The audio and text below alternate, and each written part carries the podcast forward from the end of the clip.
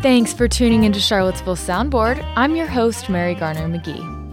Soundboard airs every other Saturday at six a.m. on W T J U ninety-one point one F M and also comes to you as a podcast that belongs to the Virginia Audio Collective.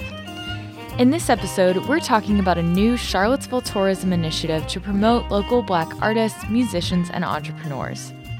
The initiative is called Discover Black Cville, and they're launching Saturday, March twenty-sixth at the sixth Annual Vibe Fest Music Festival at Ix Art Park.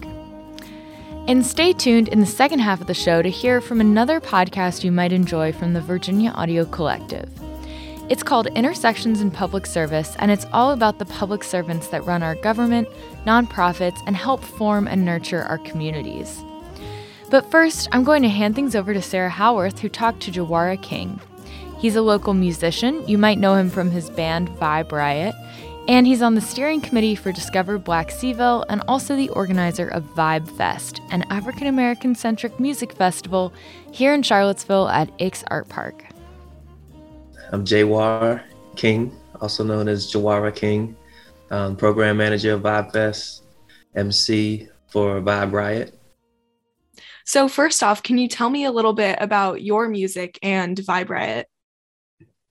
So my music is based off of the band, so it's organic live instruments, but I also fuse it with sampling beats and different sounds. But yeah, it's a mix of reggae, hip hop, rock. I guess artists that are in the same vein would be more like The Roots, maybe a little bit of Tribe Called Quest, a little bit of G-Funk, some of the sounds that maybe you might hear from, uh, from Doctor Dre behind Kendrick. So that's kind of the vein. That sounds awesome. And how did you first start off creating music? At first, um, just I've been writing pretty much as long as I can remember. Um, started off with song lyrics, poetry at the same time, because I, I thought that being a good poet would make me a better writer. And um, I still believe that. I got to give a shout out to Nikki Giovanni, because um, I definitely took some of her classes because I thought that would make me a better poet. So we heard a little bit about your musical journey, but what was your journey to becoming involved with Discover Black Cville? So I think definitely because of the mission, pulling the community together, really trying to give a spotlight to um, the Black community, because I felt like there's a lot of great events that happen around Charlottesville, but I felt like oftentimes we would be kind of included as like the token inclusion or meeting a quota kind of thing. And so I felt like we need our own thing to share our business, our entrepreneurs, our art, and our experiences, and um, and make it be known that we are here in Charlottesville. Yeah. Can you tell me a little bit about Discover Black Cville? So what is going to be taking place at the March twenty-sixth launch at Ix Art Park? So there's going to be a kind of a Black business expo um, in the morning, kind of running side by side with the um, the market, the morning market at Ix. We have um, some of the best regional bands playing at the festival, um, as well as uh, international D J. I think it's going to be one to remember, one for the books. And then I also read that there was a mural being unveiled, or that was going to be a part of the event. And I was wondering if you could speak a little more to the mural and its creators. There's so much going on that day that I'm glad you, you said that. Yes, there's definitely the mural is going to be revealed. It's a project that's been going on for over a year now, I believe. And so we've got a mural that I think really lets it be known that um, Black Cville is here, thriving. You know, we're putting it up on the wall, and it's a it's a beautiful display. I don't want to say too much because I, I don't want to ruin the uh, the reveal, but the image is is really striking, colorful, empowering. It's something that people can look up to and, and feel good about. Again, it gives back to the um, Black Cville community, and so that they can look up and, and see themselves represented in the city as well. Yeah, that's great. That's perfect. You revealed just enough, I feel like, and I'm really excited to see what it actually is when it does get unveiled really soon. Um, and then I keep seeing the tagline Vibe Fest. What exactly is Vibe Fest and who's performing?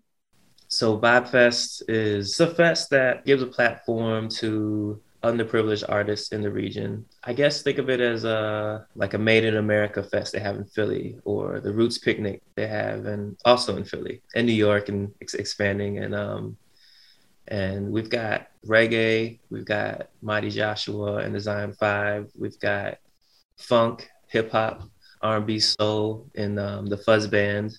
We've got kind of a fusion, um, I'll say alternative hip hop and R and B with um, Vibe Riot. We've got Barina Taylor and friends. We've got Terry the Hippie bringing like Afro soul and Afro pop um, and R and B. And we've got Nikki McMullen, who's a force of nature um, as our host. And she's also performing with Mighty Joshua. She's a soul singer. We've we've got a, a nice, strong showing of all the different angles of Black music, except for maybe, maybe the blues is not represented specifically, but you might get some blues. You might get some blues, like a touch of it. Barina Taylor or Nikki might might give you some of that if they so choose. It's just a strong showing of Black music at this fest this year. Yeah, that's awesome. There's so many artists coming out. And how can community members best support Discover Black Cville aside from attending the national launch? Off of the, the main tourism website, I believe it's visit charlottesville dot org. Um, there should be a link to Black Cville, and you can see all the businesses in Charlottesville and all the events coming up. Also, you can go to Instagram, Black Cville on Instagram, Black Cville on Facebook. Those will definitely take you to the website, and also contact information is on those sites too. There's posts regularly, several times a day, most days. And so you'll really get the heartbeat of what's happening, and you'll stay in tune with the events. I think that's one of the best ways to to learn how to support um, the efforts, and just raising our the visibility of what we're doing, and um, and also showing up in person whenever you can. I think those are the best ways to support. I hope the event goes so well. I'm sure it's going to. I'm really excited to see what the mural is. And yeah, thank you so much for your time and sharing all of that with me. I will absolutely send a link to the episode as soon as it comes out so that you all can have it. But yeah, other than that, thank you so much. Thank you. For more information about Discover Black Cville and a list of Black artists, collectives, and Black-owned businesses, go to visit charlottesville dot org slash black dash cville. And for more information about the launch event on March twenty-sixth and Vibe Fest, check out vibe riot dot com. Both of these links are in the show description. You're listening to Charlottesville Soundboard here on W T J U ninety-one point one F M and the Virginia Audio Collective. Both are a service of the University of Virginia. However, opinions expressed on this show are not the positions of the university. W T J U is supported by the Southern Environmental Law Center, protecting Virginia's air, water, and natural treasures, and leading the way towards a healthy environment for all. Learn more at southern environment dot org. And now, we'd like to share an episode of Intersections in Public Service. In this episode, Esther Erickson von Allman speaks to Sandra Carter from the Piedmont House, a transition house in Charlottesville. Piedmont House provides housing and employment assistance to citizens returning from incarceration. Miz Carter discusses her personal experiences working as a peer support specialist, and also shares her future plans to become even more involved in supporting local returning citizens.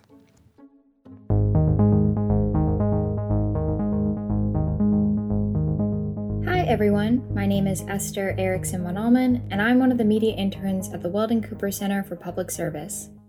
In this episode, I'm going to be talking about transition houses, which play a key role in many individuals' transitions from prison back to ordinary life.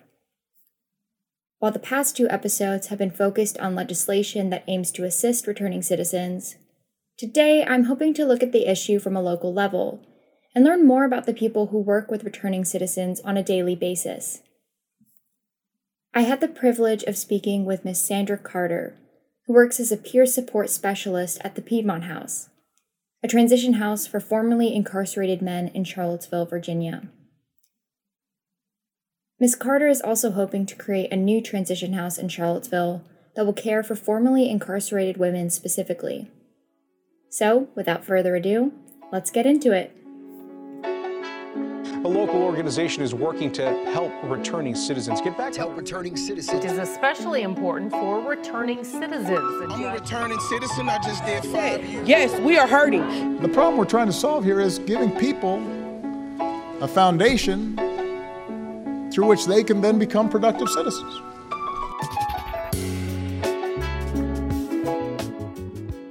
Every year, almost eight million people are released from American prisons and jails. That's more than all of Chicago and Los Angeles combined. As Cassie discussed in the past two episodes, re-entry into society after serving time is oftentimes incredibly difficult. In some states, returning citizens will not have access to welfare. In others, they may be barred from certain occupations. Returning citizens are ten times more likely to be homeless and five times more likely to be unemployed. And even once returning citizens find employment, they suffer a permanent reduction in their lifetime earning potential by nearly one hundred eighty thousand dollars. In one study, ninety-one percent of returning citizens reported being food insecure. Additionally, of households where at least one family member was incarcerated, seventy percent reported having difficulty meeting basic needs, such as food and housing. So it's perhaps unsurprising that within three years of their release, two out of three returning citizens are rearrested, and more than fifty percent are incarcerated again. There have been legislative efforts to assist returning citizens by, for example, banning employers from asking applicants about their criminal records or repealing welfare bans. However, these types of bills take a long time to be passed and actually go into effect. And returning citizens need immediate assistance after release. Transition houses can serve as one way to address those immediate needs.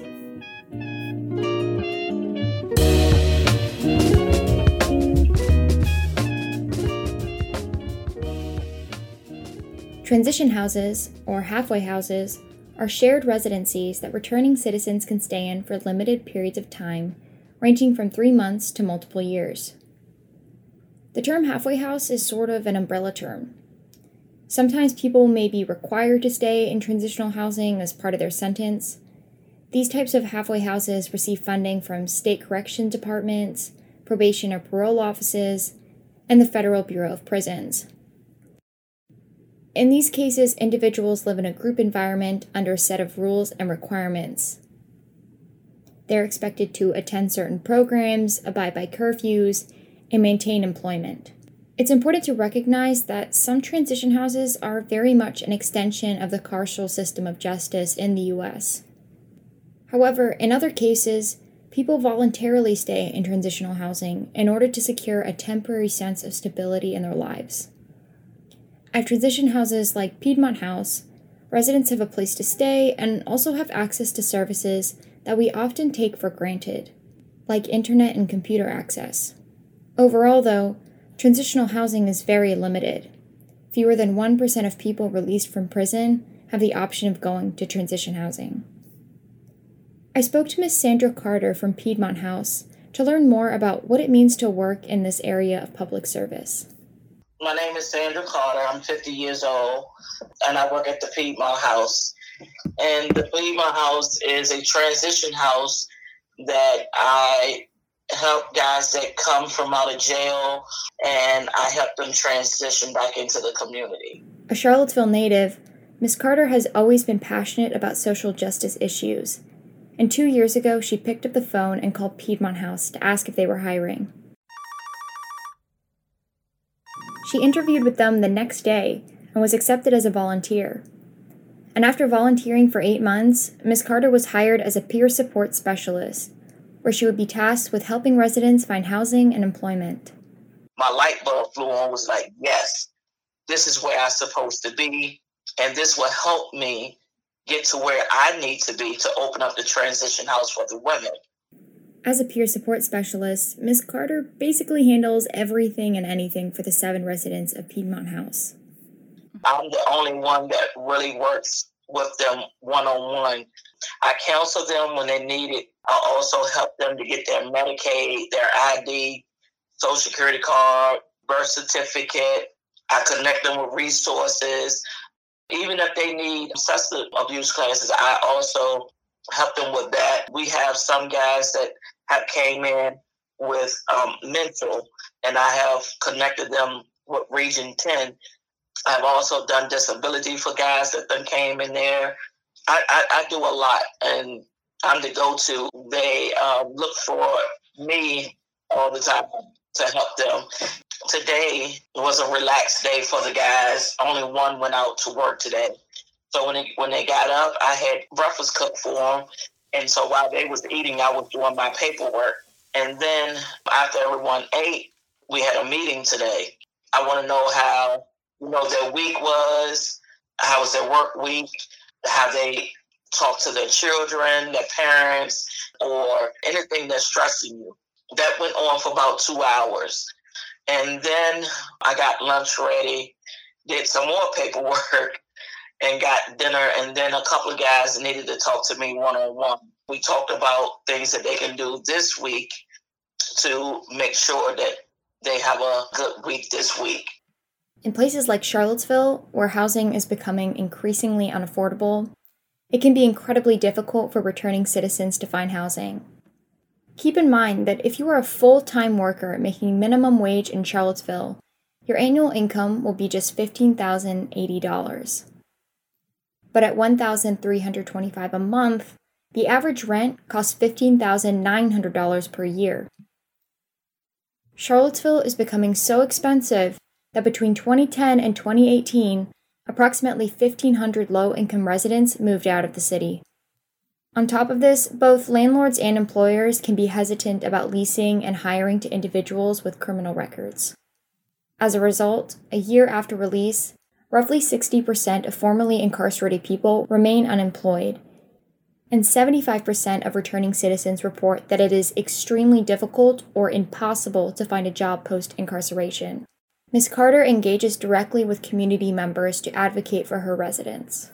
The cost of living is high. Um, so when these guys come to us, they're only making like eight, nine, maybe ten dollars. And so for them to get out here and find housing and find um, affordable housing, it's sometimes they get overwhelming for me and them. Mm-hmm. And that's part of my job, is to help them find housing.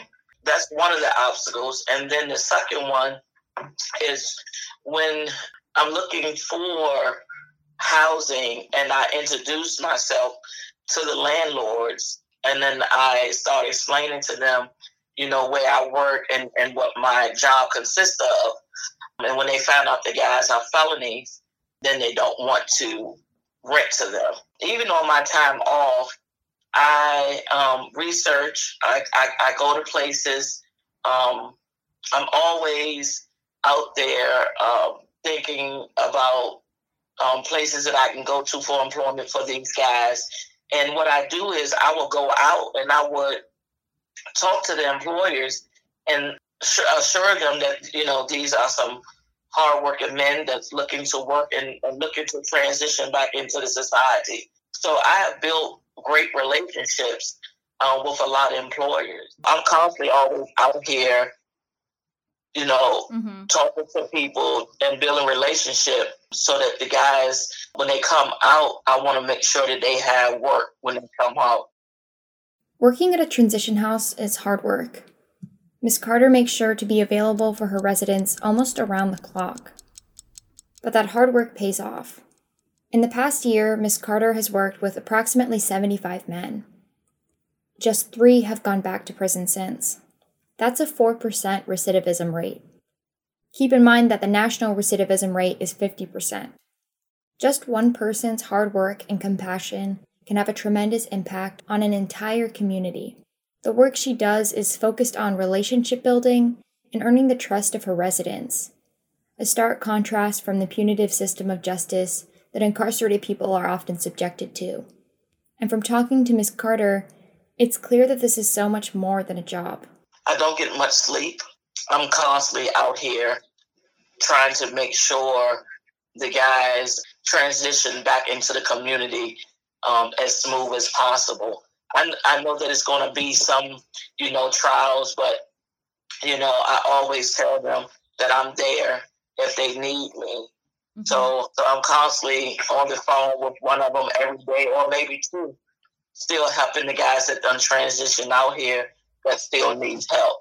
In fact, Miss Carter's so good at her job that after just two years at Piedmont House, she's actually become a bit of a household name in this type of social work. And then I have guys that, that just now coming in, and they would say, "Oh, Miss Carter, someone told me to come to Piedmont House because it's a young lady there that loves to help people, and she has a passion for what she does." And it was just this guy, he just got there, and he said, um, he said, "I'm coming because of the things that I've heard other guys say, that you're very passionate and you care what happens to men when they come out." Having worked at Piedmont House for two years now, Miz Carter has seen over one hundred people come and go. But when you work with people so closely, you remember their names and their stories. Miz Carter has fond memories of many former residents and can tell you all about the success they've experienced after leaving Piedmont House. She told me about one resident who we will call John. When he came out, he had nothing. He was homeless before he went in, and he would have been homeless if we didn't have a transition house. Uh, from our talks, he had burnt a lot of bridges with his family members, so so no one would take him back. He had to come to us, and if it wasn't for the transition house, people like that would be homeless. Mm-hmm. So that, it, it's a great need, and, a, and it's, it's a must for us to have. Mm-hmm. He just left probably about a month ago. He came in, and he got to work right away, and, and I told him, I said, "You know, this program will work if you work it." He told me that that stuck with him. And so, yeah, a full-time and a part-time job, I was able to help him find housing and funding. And he done transitioned out. And from there, he done got married, on his way to have a um, another baby, doing very well. I have, I have a lot of success stories. From her work at Piedmont House, Miz Carter has become inspired to start her own transition house, called Restoration and Hope House. Unlike Piedmont House, Restoration and Hope House will help formerly incarcerated women specifically. Her house will be different in a number of ways. For example, she wants to prolong the amount of time residents can stay, in addition to providing her residents with transportation and the resources to rebuild family relationships. I always wanted to open up a transition house for women. Um, like I said, I just never really knew how to get started. The house will hold twelve women. I want to bring in the health department, doing some classes with them, bringing in social service to do some parenting. If the women will have children, help them reconnect them back with their children, doing some counseling about reconnecting, you know, with their parents if they're still living. So it's a little different than what I'm doing now. I think it's so important to cut, connect them back with their family. The program that I want to run, I want it to be at least six months because the Piedmont House, you can only stay there but ninety days. It's not enough. It's not enough time. And I'm also, I want to bring transportation so the ladies wouldn't have to walk or mm-hmm. catch the bus to work. Helping returning citizens with family relationships is one of the more overlooked issues related to reentry. But over half of incarcerated individuals have children under the age of eighteen. Families often have to shift childcare arrangements when a parent is incarcerated, and children might need to be cared for by grandparents or other relatives. Preserving these relationships between parent and child leads to better mental health and development outcomes for children. But providing these types of holistic services costs a tremendous amount of money, around twenty-five thousand dollars a month to be exact. Miz Carter is in the process of securing funding for this house, finding grants, and seeking donations from community members to make this dream a reality. I can't stress this enough. I'm very passionate about what I do. Mm. I love my job. I love to help people. If you were asked any of the guys that have left the Piedmont House, or the guys that's there, or the staff, or the board, the first thing they will tell you is, "I go over and beyond for the guys that, that comes through the Piedmont House. I care about what happens to these guys.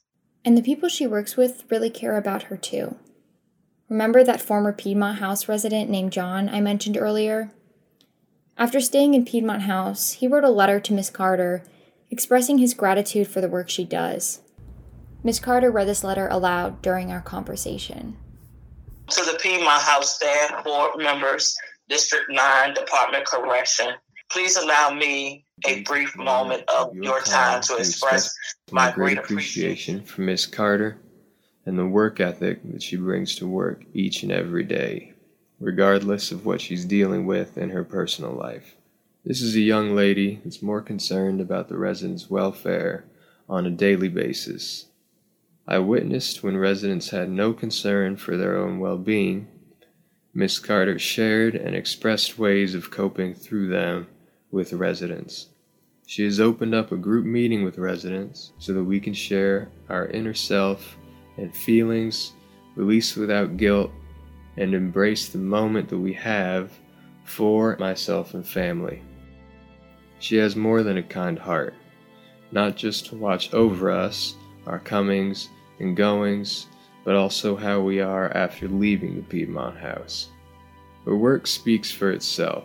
Residents has been greatly assisted by being placed in housing, jobs, education, when residents has nowhere to go after leaving the Piedmont House. She has a great future in the transition field. I'm hoping that she can bring more positive projects to the Piedmont House.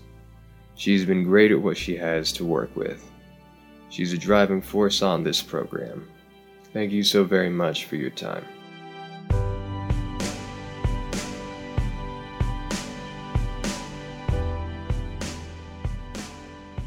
This was the last episode of our three-part series on returning citizens. In making these podcasts, I've been able to learn a lot about how public policy and public perception has marginalized returning citizens in Virginia and the United States at large.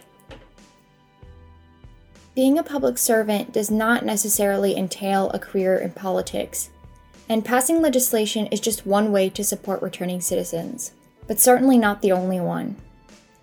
Confronted with a damaged system of justice, public servants like Richard Miles and Sandra Carter are working to provide a safe place for returning citizens to feel like they belong and like they matter. If the letter Miss Carter just read didn't make it obvious enough, even these smaller acts of compassion and service can have a large impact on a person's life.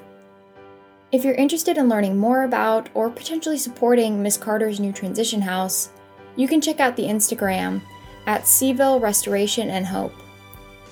Thank you for listening. Bye, folks.